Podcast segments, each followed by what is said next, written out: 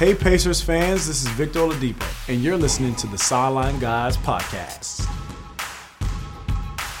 Well, it's Friday here. and We welcome you into another Sideline Guys podcast alongside Jeremiah Johnson. I'm Pat Boylan. The Pacers are in the midst of three straight on the road. However, we have you here and in person for this one. We catch up with you on the road a lot during the season. That's not the case. And one of, I think, the positives of this three game road trip was it's actually not a full three game road trip and that you guys went out to Minnesota, went out to San Antonio, and then come back here for a couple of days before heading to Cleveland. For the purposes of discussions, it is a three game road trip, and we, we speak about that in those terms on the pregame show during the game. But it is nice to have this return home. And I was a little surprised, I'll, I will admit, when the schedule came out and actually the itinerary came out, that we were deciding to fly home from San Antonio after the game and then, you know, stay home, even though there was really no practice scheduled. It was the regular day off for the team on Thursday. But I think, and I don't know this to be a fact, but I think the preseason schedule and the four games in eight days on the road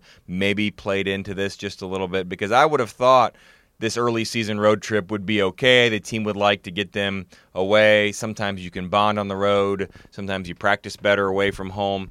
But I do think because the plane would have pretty much flown over Indianapolis to get to Cleveland, and you had the opportunity, even though it was a late night arrival Wednesday night into the airport and to get back home. And Thursday was one of those days. It almost felt a little bit to me like coming back from a West Coast trip where you're just kind of not all there. You're still, uh, you know, not jet lag necessarily, but the time change.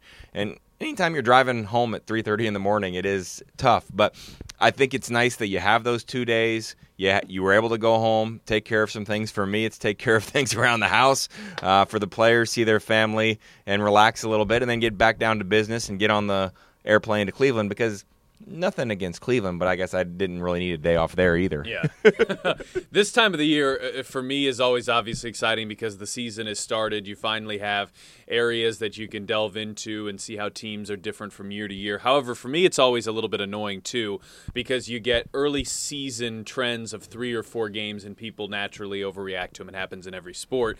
And the way this Pacer season has gone, it's kind of been funny to watch the fan base because great win on opening night, real high, and then really struggled in Milwaukee, and then nope, this is who they are. They dominate Brooklyn, and then they have a disappointing fourth quarter and lose in Minnesota, and then maybe the best of those three games was the 20 point win uh, out in San Antonio.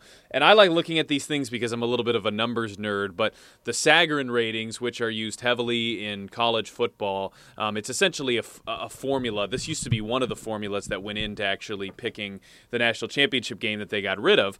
Uh, but this formula works for other sports, and they have them for other leagues. And basically, what it does for the NBA, it's something like it takes your offensive efficiency, your defensive efficiency, and your strength of schedule, and it pops out a number and it ranks the teams. But even just uh, five games or so in, less than that for some teams, you kind of look at this and you say, okay, you know, most of this looks pretty close to what you'd think would be right. And I bring that up because the Pacers are seventh, and that's uh, maybe a better indicator of where Indiana is because the schedule has been tougher than most teams. They've had more road games here off of the top. And yeah, the Minnesota game was disappointing because I think you felt like for about 45 of those minutes, Indiana played well enough to come out of there with a win, but had just a, a almost disastrous th- first three minutes to that fourth quarter. The Milwaukee game was a little bit of an outlier, but um, the the San Antonio game was really good. But you look at these uh, where the Sagarin rankings have them. I mean, it's Golden State one, Toronto two, two, Milwaukee three. I think that all makes sense. And what's interesting, and we'll get into this more later. Again, n- small sample size, too early to overreact. Thirtieth on this list is Cleveland.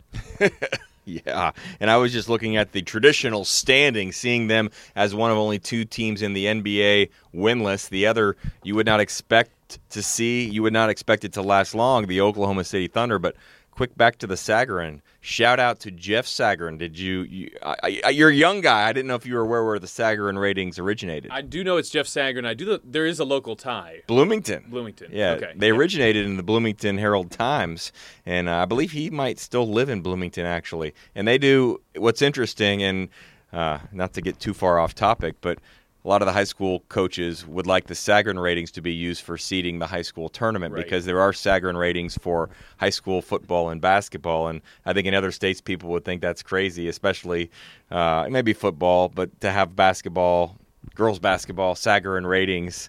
Um, it shows what basketball means. But uh, Jeff Sagarin does a great job, and his formulas show the Pacers seventh, show the Cavaliers thirtieth.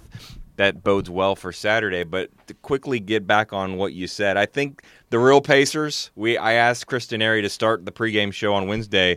The two games on the road, the two games at home, which is the real team. It's probably somewhere in between. I'm guessing we might have a close game at some point this season. Last year, it seemed like every game was down to the wire within a possession with two or three minutes to play, and there have not been any of those. And so that's been unusual to me. I'm surprised, but I do think it's good that this team, when they play well, they are putting people away instead of letting you know teams back in the game. And you could say those two losses, uh, Minnesota's a team that I don't know where they're going to go. I have my have a feeling it's going to unravel for them, and that's where I think the fourth quarter the Pacers will wish they could have it back. But Milwaukee is looking like one of the best teams in the entire NBA, and in their first game in their brand new arena, that was just going to be very tough to win, even if you played well. So I do really like what I saw from the Spurs game. What was noteworthy to me is not just hearing the guys talk, but watching both the practice on Tuesday and the shoot around on Wednesday, how much the coaching staff emphasized sharing the basketball, ball movement, assists. And sometimes guys can listen, oh, yeah, sure, we got to pass better. But from the opening tip, that ball was whipping around the perimeter. They were finding guys inside. They were not just making regular passes. They were making great passes. And so I do think it's a great sign that they took something that was a negative on Monday, the lack of ball movement, the isolation play that Nate was stressing during timeouts in that game. He thought the ball was sticking. Guys were almost getting a little selfish, and it did a complete change on Wednesday. So a really good fifth game. I think no one really knew what to say about this team through four games. I think this was kind of take a deep breath and relax a little. Now, you don't want the players to relax, but I think outstanding performance against the Spurs on Wednesday night. And you look at those five games for the Pacers, there are some trends that have stuck out, and some of them are similar to last year in that the Pacers are one of the top three point shooting teams in the league by percentage. They aren't shooting it as much as most teams, and I don't think they're ever going to under Nate McMillan, you know, have this renaissance like Milwaukee is having. But there is, I think, a common ground there. And you were talking a little bit with Cory Joseph about it before the Spurs game, in which things went very well from the three point line. And he was saying, you know, look, there is a, a conscious effort to take more three pointers. And it can be difficult because while I am in general on board with most of the analytics, the problem I have with them is like if you offer me Victor Oladipo open from the elbow, I'm taking that every single time. And the analytics would say that's not necessarily the most efficient shot. But if you're putting, like San Antonio is a great example, that's a team that I think could win 50 games. And I know that's weird to say coming off of that most recent game, but they won 47 last year without Kawhi Leonard and they have DeMar DeRozan in that spot this year, so it reasons that they could pick up three more wins. And like DeRozan and Aldridge are like the two most mid-range guys in the NBA, and it's interesting watch San, watching San Antonio have success even over the years because they've kind of bucked all of the trends. They play slower, they don't shoot a ton of threes, and yet they've had success. Uh, for the Pacers, though, you have Doug McDermott, who is shooting well, Bojan Bogdanovic, who is shooting well, and that's one thing we talked about before the season, what both of those guys could do. But I guess, what are your thoughts here? Because you've watched the team, for the most part, be pretty dominant when they're shooting the three, but it's kind of a chicken and an egg thing. Like, are they shooting so well because they only take good shots?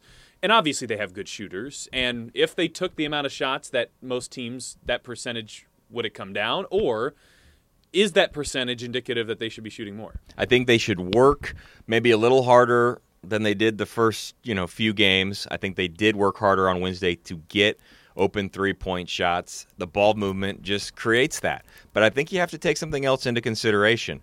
The Bucks game is the one that everyone was complaining about and a lot of things happened in that game, and I I saw some people screen grab the shot charts, and they showed all the Pacers two point shots, and I think the Bucks may have only had five shots in that entire game that weren't in the paint or outside the three point arc. Well, that's obviously by design. They are trying very hard to follow the analytics. And they're also doing it defensively in that they're crowding the three point arc and the paint, and they're baiting you to take those shots. I agree completely with you in that if you're wide open from 15 feet, it's not the same as if you're being heavily guarded. So I don't have as much of a problem, and I do think you have to, you can't just completely go to this new age of I'm not going to shoot if I'm wide open from a mid range jumper.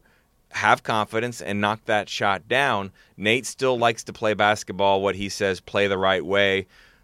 And I think that there can be a balance. So um, I tend to try to caution people from one game overreactions and just you see something you don't like, you complain about it. We we see it all the time, and it's kind of the era that we live in with social media.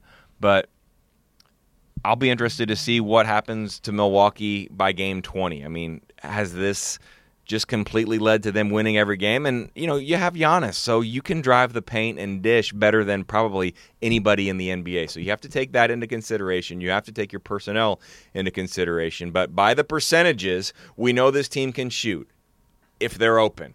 So continue to work to try to get open looks, but don't forget about that other area of the floor. Like I think Milwaukee is doing, maybe uh, to an extent you would you would not advise.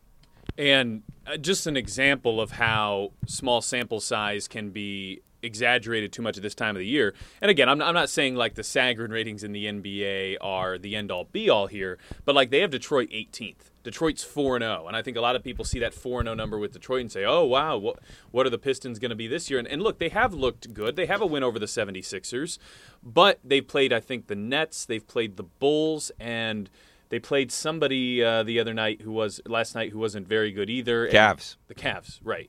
So part of that is strength of schedule. They have wins against three teams who have like a combined four wins, and it's something you need to keep in mind. I'm, I'm wondering though, especially with you being with the team and getting to see them on three of the five games this year that I haven't, is there anybody that has surprised you? And maybe it's not necessarily with their performance, but is there anything that really stands out to you as a player who has maybe been different, or a player who has brought something that you didn't expect this year?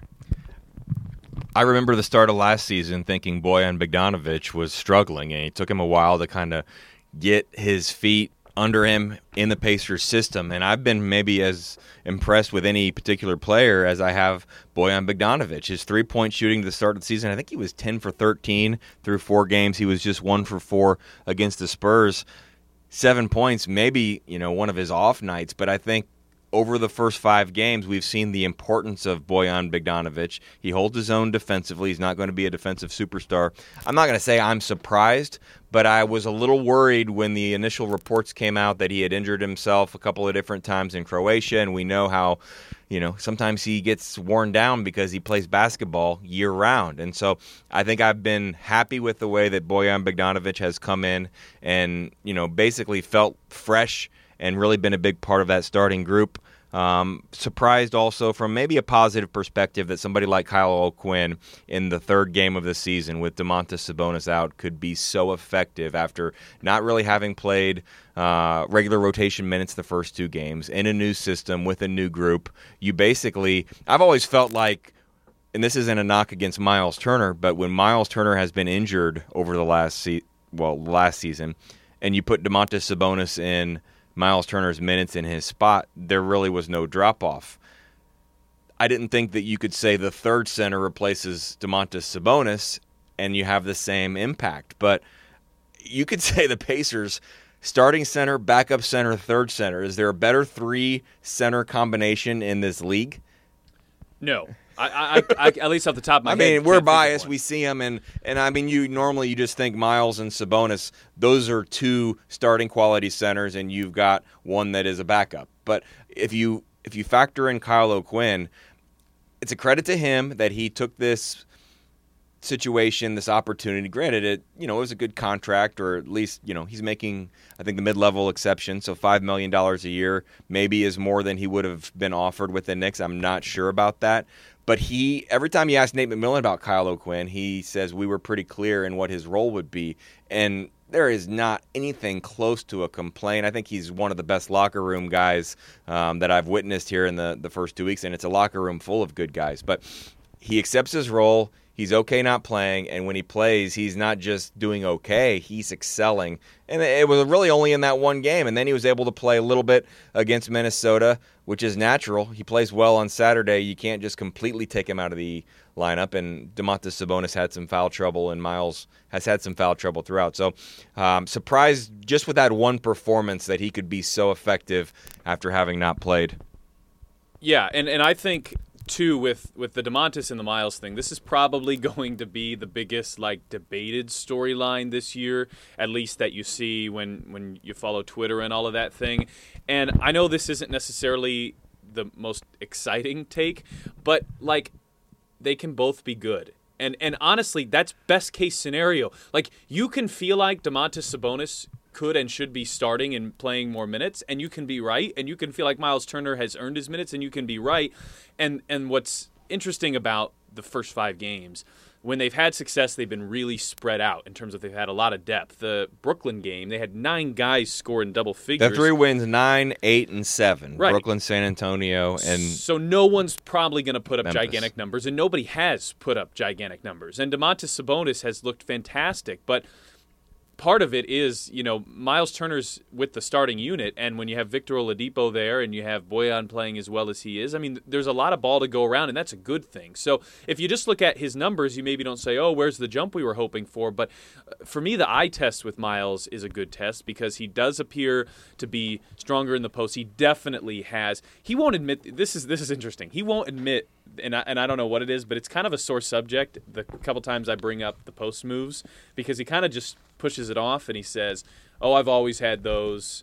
Um, and and maybe he has. Like I don't want to tell a player what he has and what he hasn't, but there's a different level in the post for Miles this year. I think there's a different aggression toward the basket. I think he's been more physical on defense. Yes, there have been a couple games where I would have liked to see him rebound better, but big picture, I've seen improvement in the areas so far that I want to see improvement from Miles, and I'm good with that. And just because Domantas Sabonis maybe is playing a little bit better at the beginning of the year doesn't mean I'm going to dog Miles because I think Miles is playing well too. Absolutely. I want to go off just a, on a little bit of a tangent. I'm going to be a little frustrated if all season long, uh, okay, there are 82 games, and even if you are optimistic and you say the Pacers are going to win 50, that means they lose 32. Right. And every time you lose a game, if you blame Miles Turner, I'm going to get a little tired of it. Me and too. if if Sabonis is not part of that Victor Oladipo trade, let's say you got Victor Oladipo and a future first. Miles's minutes would be up, his averages would be up.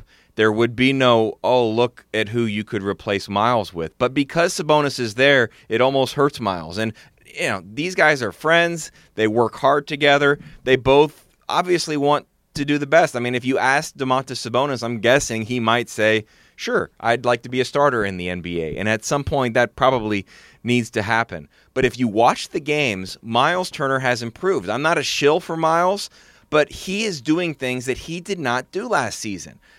Just because I think sometimes people watch Miles and they expect him to be Shaq, Kareem, and Mikal all at the same time. I mean, he is not a finished product yet we're not saying that because oh I, am not gonna. I said I wouldn't use the 22 year old um, excuse or analogy anymore. He's young, but he is in his third. He's in his fourth season, right? Right. I, I sometimes I guess I get I lose track a little it bit. It is. It's the I was actually tossing back to an interview, and I was I was kind of going how many, and then I decided I'm not going to say years, but it's weird because he's so young. You forget that Domantas is only a couple months younger and this is something that I read while researching the Spurs. You know, the Lamarcus Aldridge Ridge comparison. Many people say it is a good comparison in what Miles Turner can be. He is not to that point yet. But Nate McMillan should know better than most.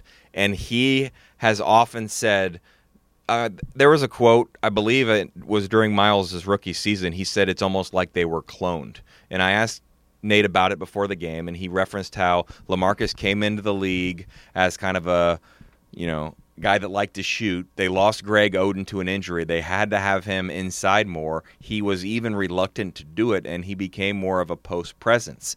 And then it was the fifth season when Lamarcus Aldridge really took off, got that all star recognition. His numbers were outstanding, and Nate was quoted as saying, This is what I've always thought Lamarcus could be.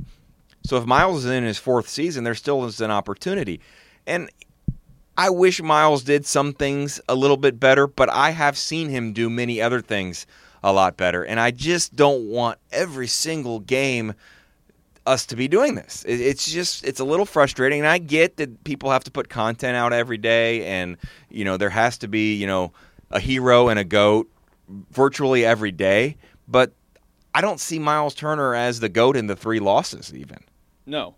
Or the two, two losses. losses. Yeah. No, and and the other thing that almost never gets taken into account is while sometimes Miles can struggle on defense if it's a really big bruising DeAndre Jordan type, he's a really good rim protector. I mean, the stats say around the rim, Miles is one of the best defenders. So and, and you look at the you know reported details of his contract and you look at like what he does even if he never turns into that top-notch player he's already a good NBA player. And it's it's a good problem to have and I understand like I get why people maybe watch Domantas Sabonis and they say he needs to be playing more.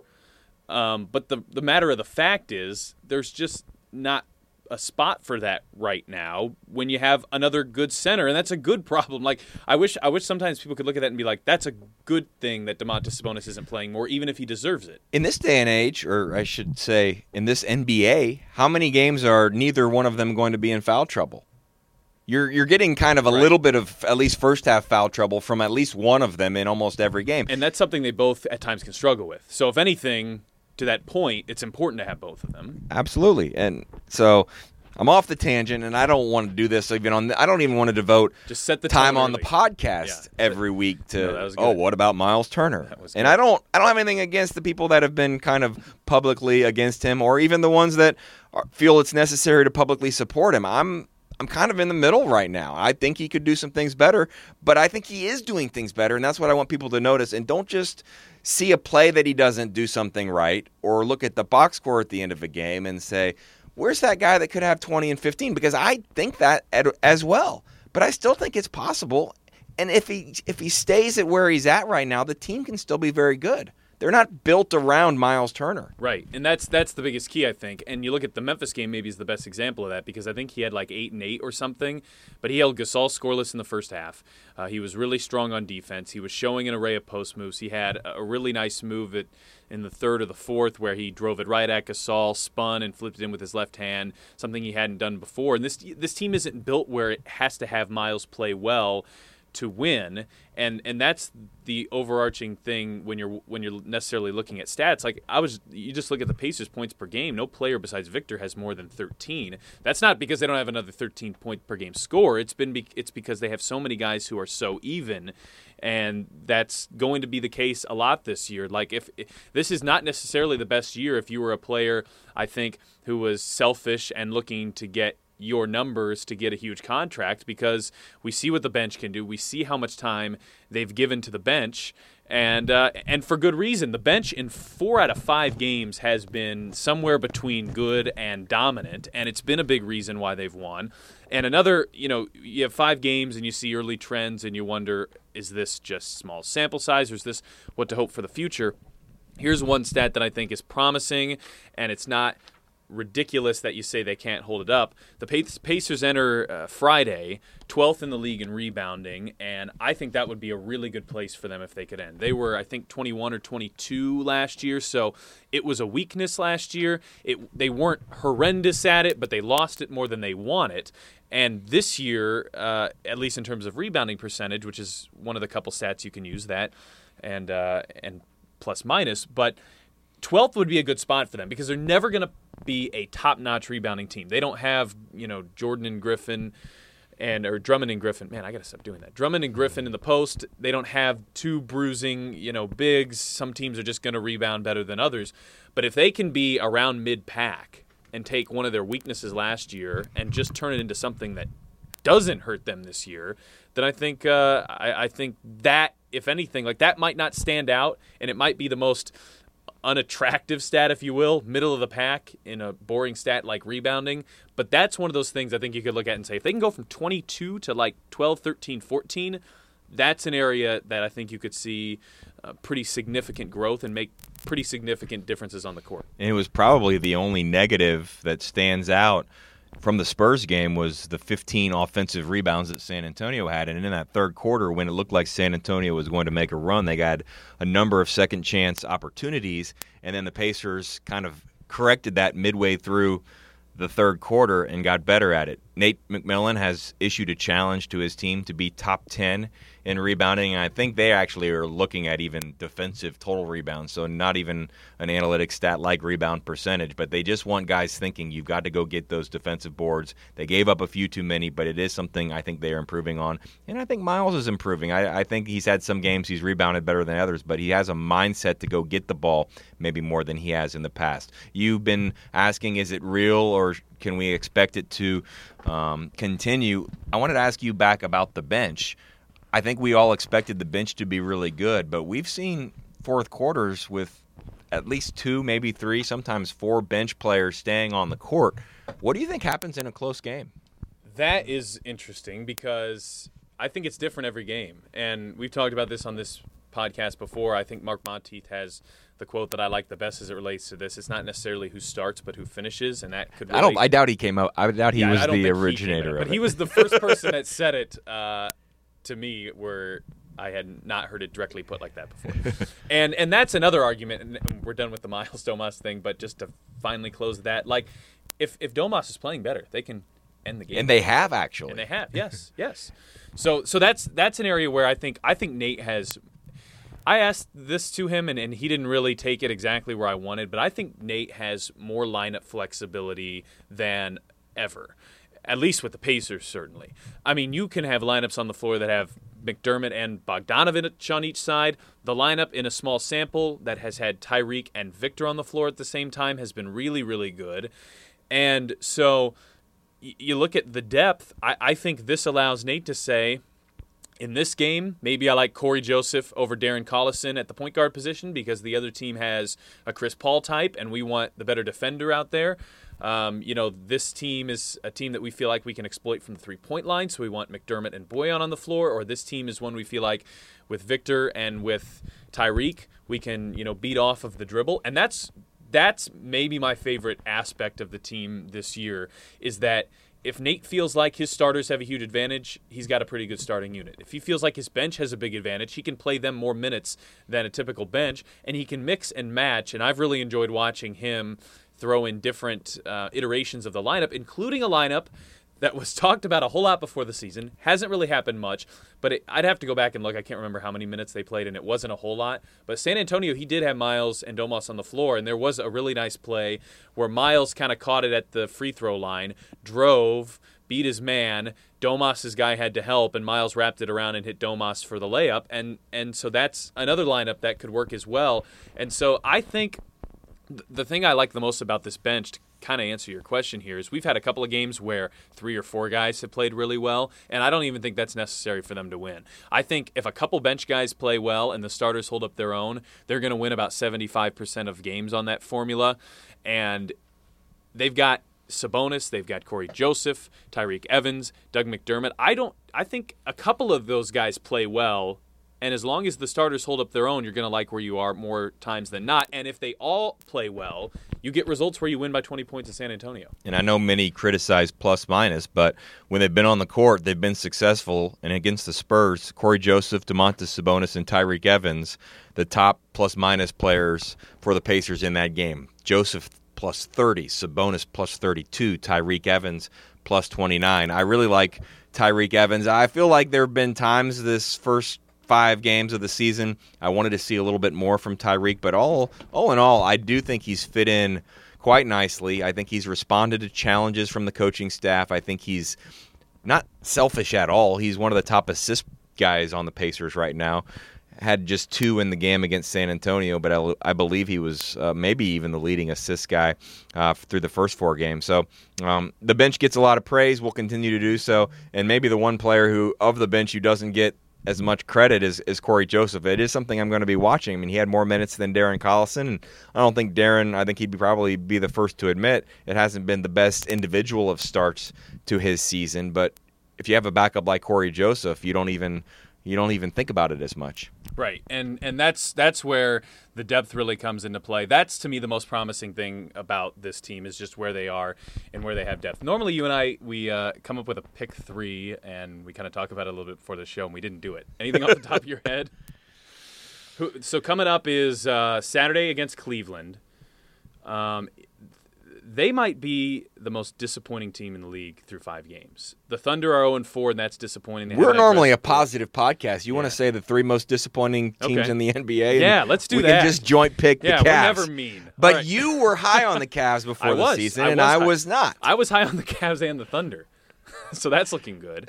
um, although I think the Thunder are going to be just fine, and and I I still think there's a pretty good chance the Cavs are just fine.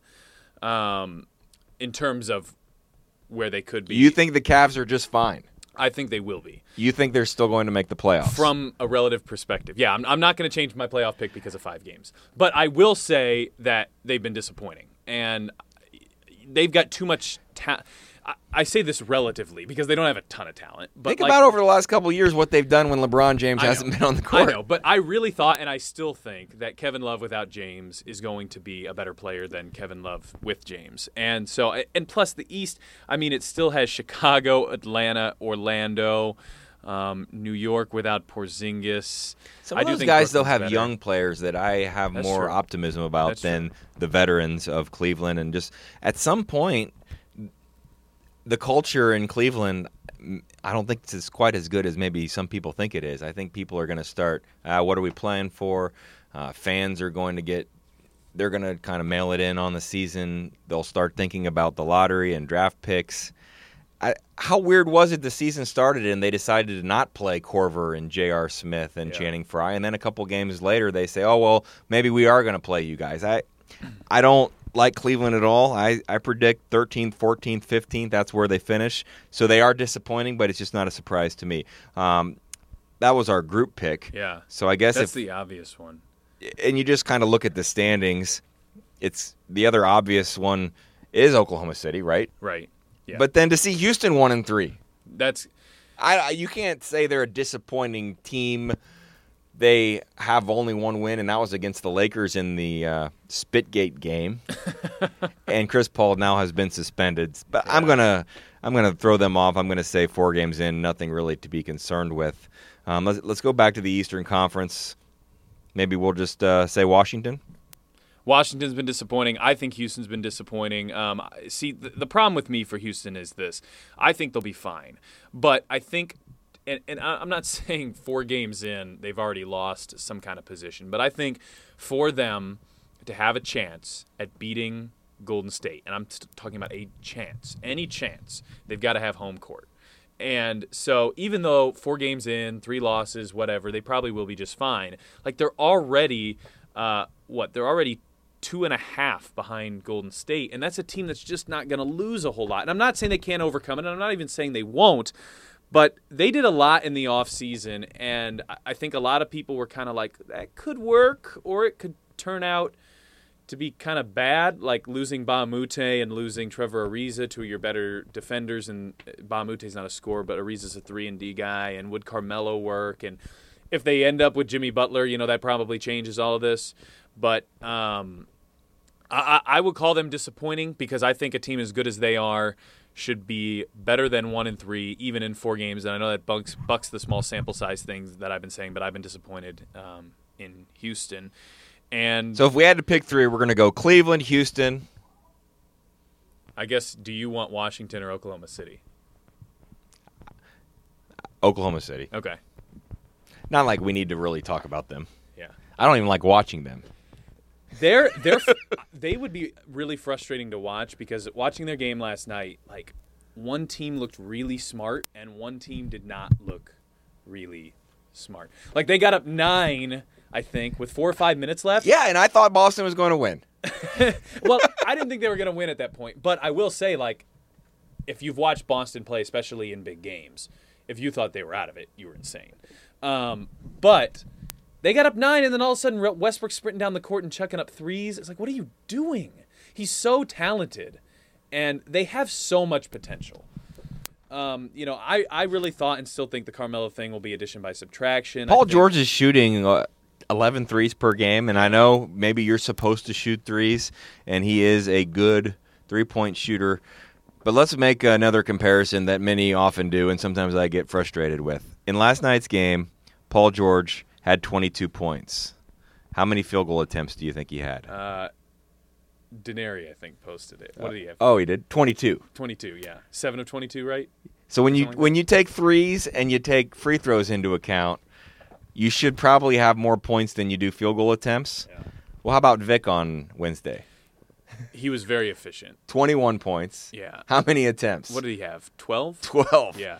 I mean, 7 for 12. He didn't force it at all. He had also, 9 assists. 21 at the half. I'm not even sure if he scored in the second half of that game.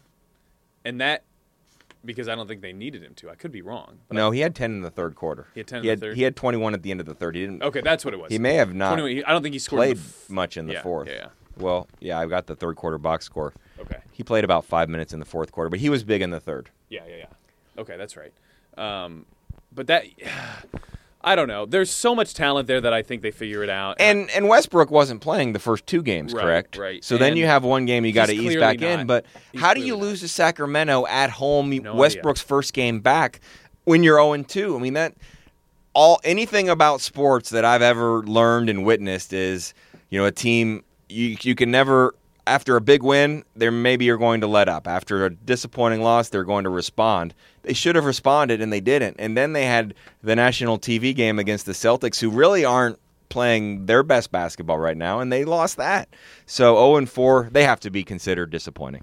Absolutely. And again, it's just four games, but again, in the, in the Western Conference especially, there's not going to be, you know, there's not this big margin for error. You can't start something like three and twelve, and then and then hope to dig yourself out of it. And, and zero and four is not an undiggable hole, but it is a bad start, and it is something they're going to have to overcome. And I think a lot of teams are going to lose three or four games in a row this year. But if you do it right out of the gates, like you almost can't have another bad stretch. That to me. Uh, is the problem with Oklahoma City, and you lose to Sacramento, and you lose the way you lost last night is so disappointing because if if they had just been smart about their possessions, if you know Westbrook had just played within the team and himself, um, they win that game no matter what Boston does because when you're that good, you shouldn't lose leads at home like that, even to Boston. And you know Boston's the best at that in the league, and you know being just fine when they're in a situation that most teams would not be just fine in. But that game was uh, if you're, Oklahoma City, you hope it's not telling. But part of the reason why I was up on them too, I thought Carmelo was going to be addition by subtraction, but I and he's played pretty well. Um, but I'm again, I'm not sure how it fits Dennis Schroeder, and I like Schroeder. I think he's a good point guard, and if he's your backup, I think he's a really good backup point guard. He's a playmaker. He's he's really athletic, gets to the rim.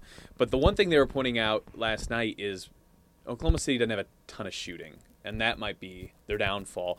And if if I'm them, I'm like looking at Cleveland and going, "What do you want for Korver?" I, I'm trying to figure something out here because that's right. They don't have a ton. Paul's a good shooter, but outside of him, you know, Abrines is all right, but he's they should a liability. You know, a guy like Belinelli, watching him in San Antonio, watching Yeah. him in Philadelphia, and Agreed. Quinn I think said it. He's going to have a lo- he can play as long as he wants to because every time he comes in the game, he, he's got such a quick release, and you just think it's going in. And you know, he hit a couple against the Pacers. I think he even hit one where he was trying to pass the ball with like a minute or two left, Oh, and, yeah. it actually went in. Belinelli was, I guess he just finished two for five. It sure seemed like he was better than that from three.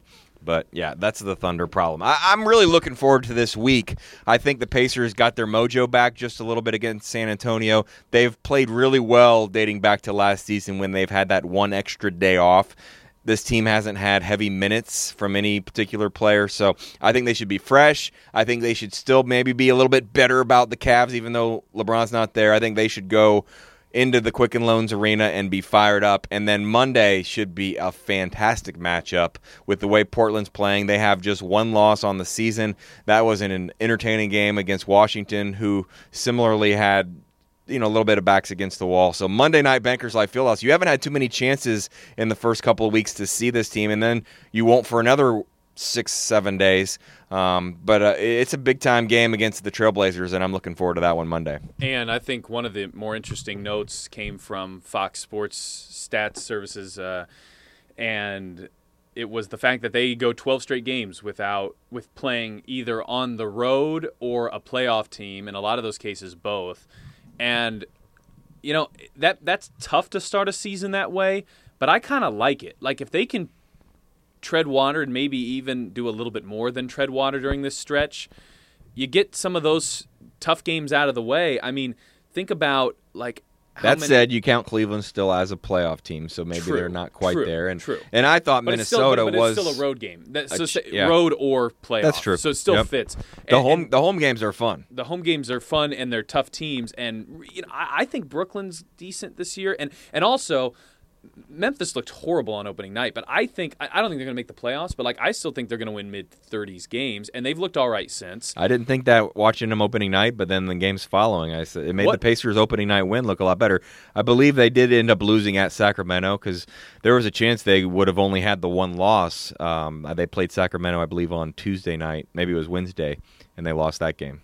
Memphis is two and one. Where's Brooklyn here? So both the two teams are four and two outside of their Pacers games. So I'm not saying those to me aren't bottom of the barrel teams. The thing is, the Pacers are going to go by the time they're into mid-November, and they're not going to have played a bottom of the barrel team at home. Those games where outside of catastrophe.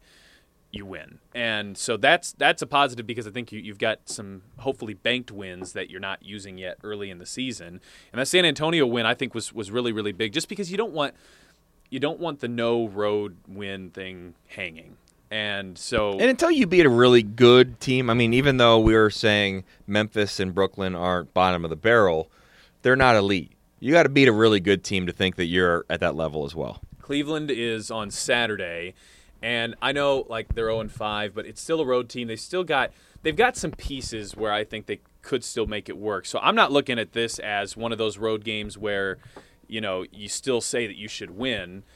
Uh, I, I think it, you should win it, but not necessarily unless you play well. And I do think the Pacers will play well, um, but th- this kind of game worries me because Cleveland is, is probably going to be a little bit more desperate at this point. Like they got to start getting things turned around, and the Pacers are better. I think there's no doubt the Pacers are better.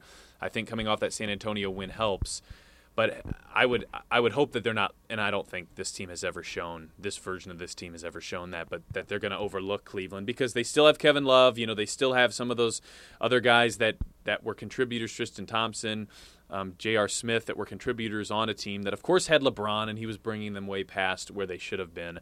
But uh, Cleveland on Saturday, and then you mentioned the Portland game on Monday. Portland over the past few years has played pretty well here. Lillard has played pretty well here. They won the Portland game last year was at the very beginning of the season, um, and they won here.